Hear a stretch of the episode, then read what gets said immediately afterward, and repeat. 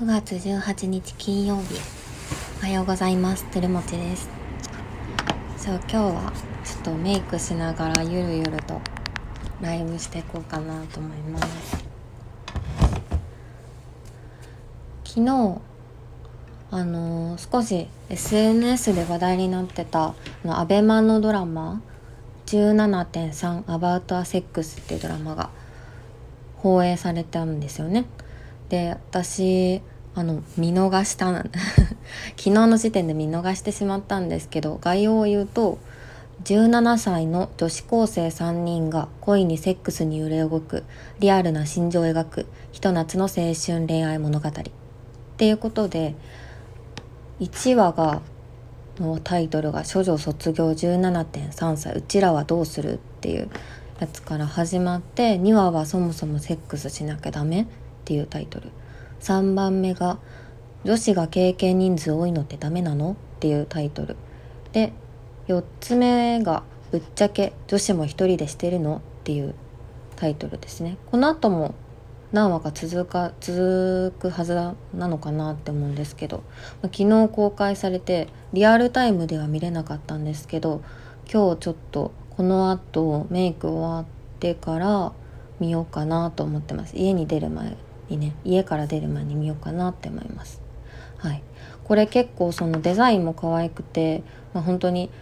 今のリアルな女子高生の好きなテイストこう何ですかタイトルの画像もすごい可愛いしサムネイルドラマのサムネイルとかも今風で可愛いから女の子もそう見やすいかなって思う。あご視聴いただきありがとうございます。おはようございます。なんで、まあ、最新のニュースといえばそのセックス女子高生のリアルなセックスについて書かれたドラマっていうのが最近話題なので私もちょっとついていかなきゃなって思ってます、はい、あ昨日あのアフターコロナに行きたいセックスミュージアムっていう話をしたんですけどあと2つぐらい最近行きたいところがあって1つがですねえっ、ー、とイギリスのロンドンにあるあのバギナ？バジャイナかな？ミュージアムっていうところに今行きたいです。今休業中なのかもしれないですね。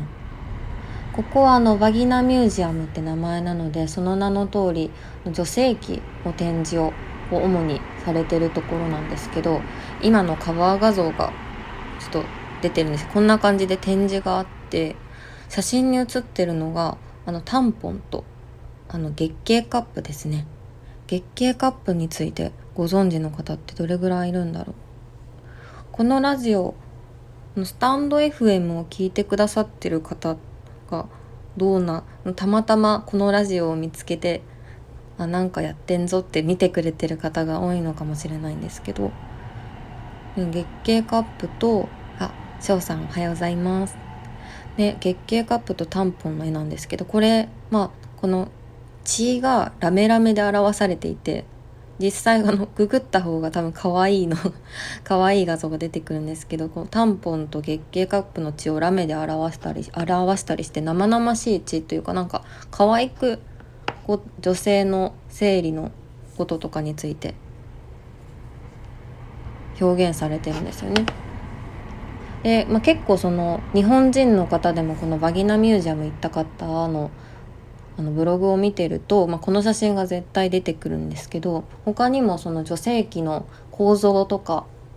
についてこうパネルで展示されてるみたいですね。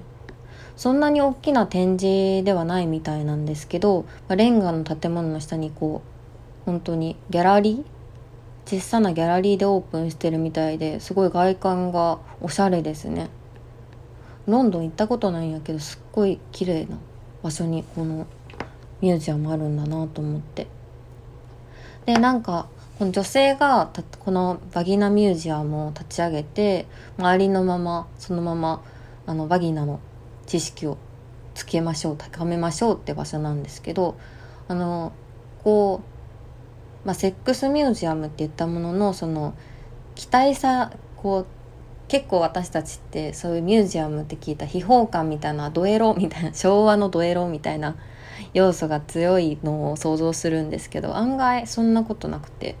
あの昨日のセックスミュージアムもそうですけどあ違うな。昨日のアメリカのニューヨークのセックスミュージアムは結構エロ要素もあるのかな。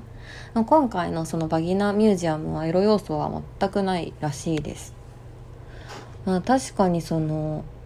だ本当に体の人間の体を知ろうみたいな展示と変わらないのかなってそのなんだろう。一つの臓器について知るみたいな感じかな。その最近私もデリケートゾーンについて私がこう SNS で発信主に発信してる分野が潤滑ゼリーなのでやっぱデリケートゾーンに使うものということでも私自身もデリケートゾーンについてよく知らないといけないなと思ってるんで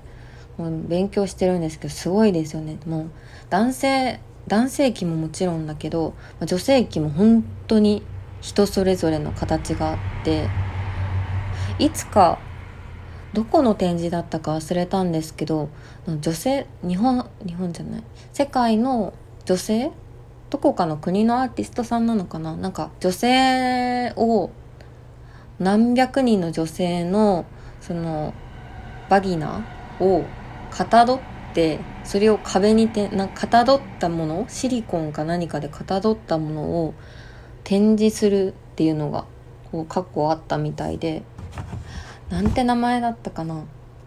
その展示がすごい面白かったんですよね。あこんなに女性器の形は違うもんなんかと思って見てたんです見てたんですけど「ザ・グレート・ウォール・オブ・ワギナ」かな？もうこれぜひ壁ワギナ展示でも多分出てくるんじゃないかなってぐらいインパクトがあります。なんかそのデリケートゾーンのその講座をあの助産師さんがされてる講座を受けてるんですけどもういわゆるなんか満卓だって言ってね 笑っちゃったんですけど400人か。400人の女性器のかたどったものを展示してるのか。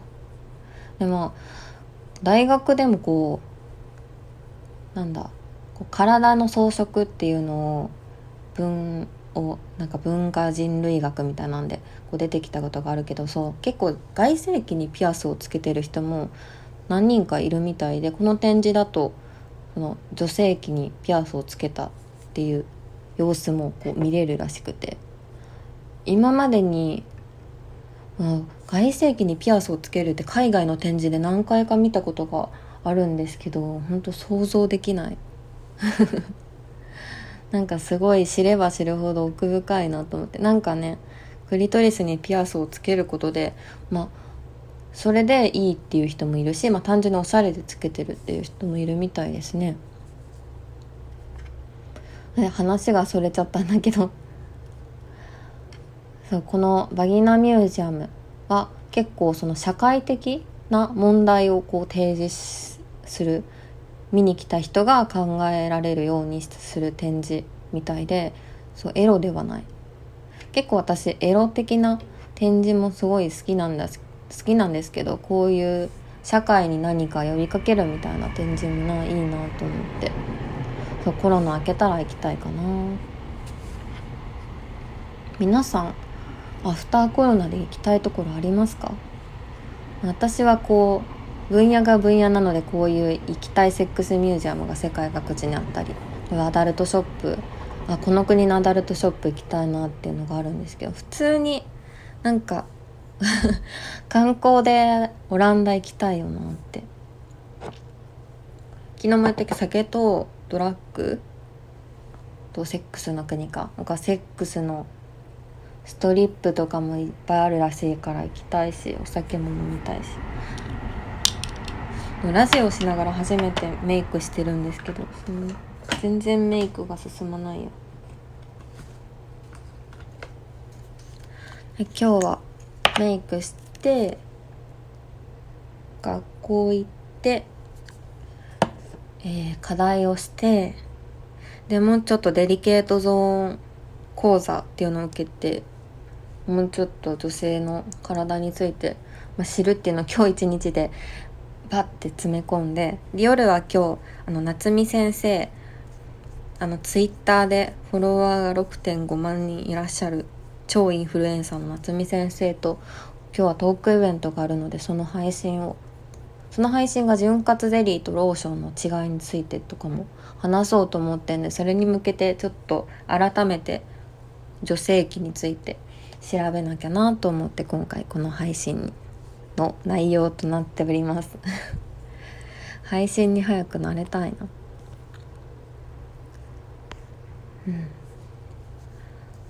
うんもし皆さんがこうコロナ明けたら来たいなって思ってる場所があったらコメントでぜひ教えてください。はい。では、今日も一日なんとか、はい、ありがとうございました。今日も頑張っていきましょう。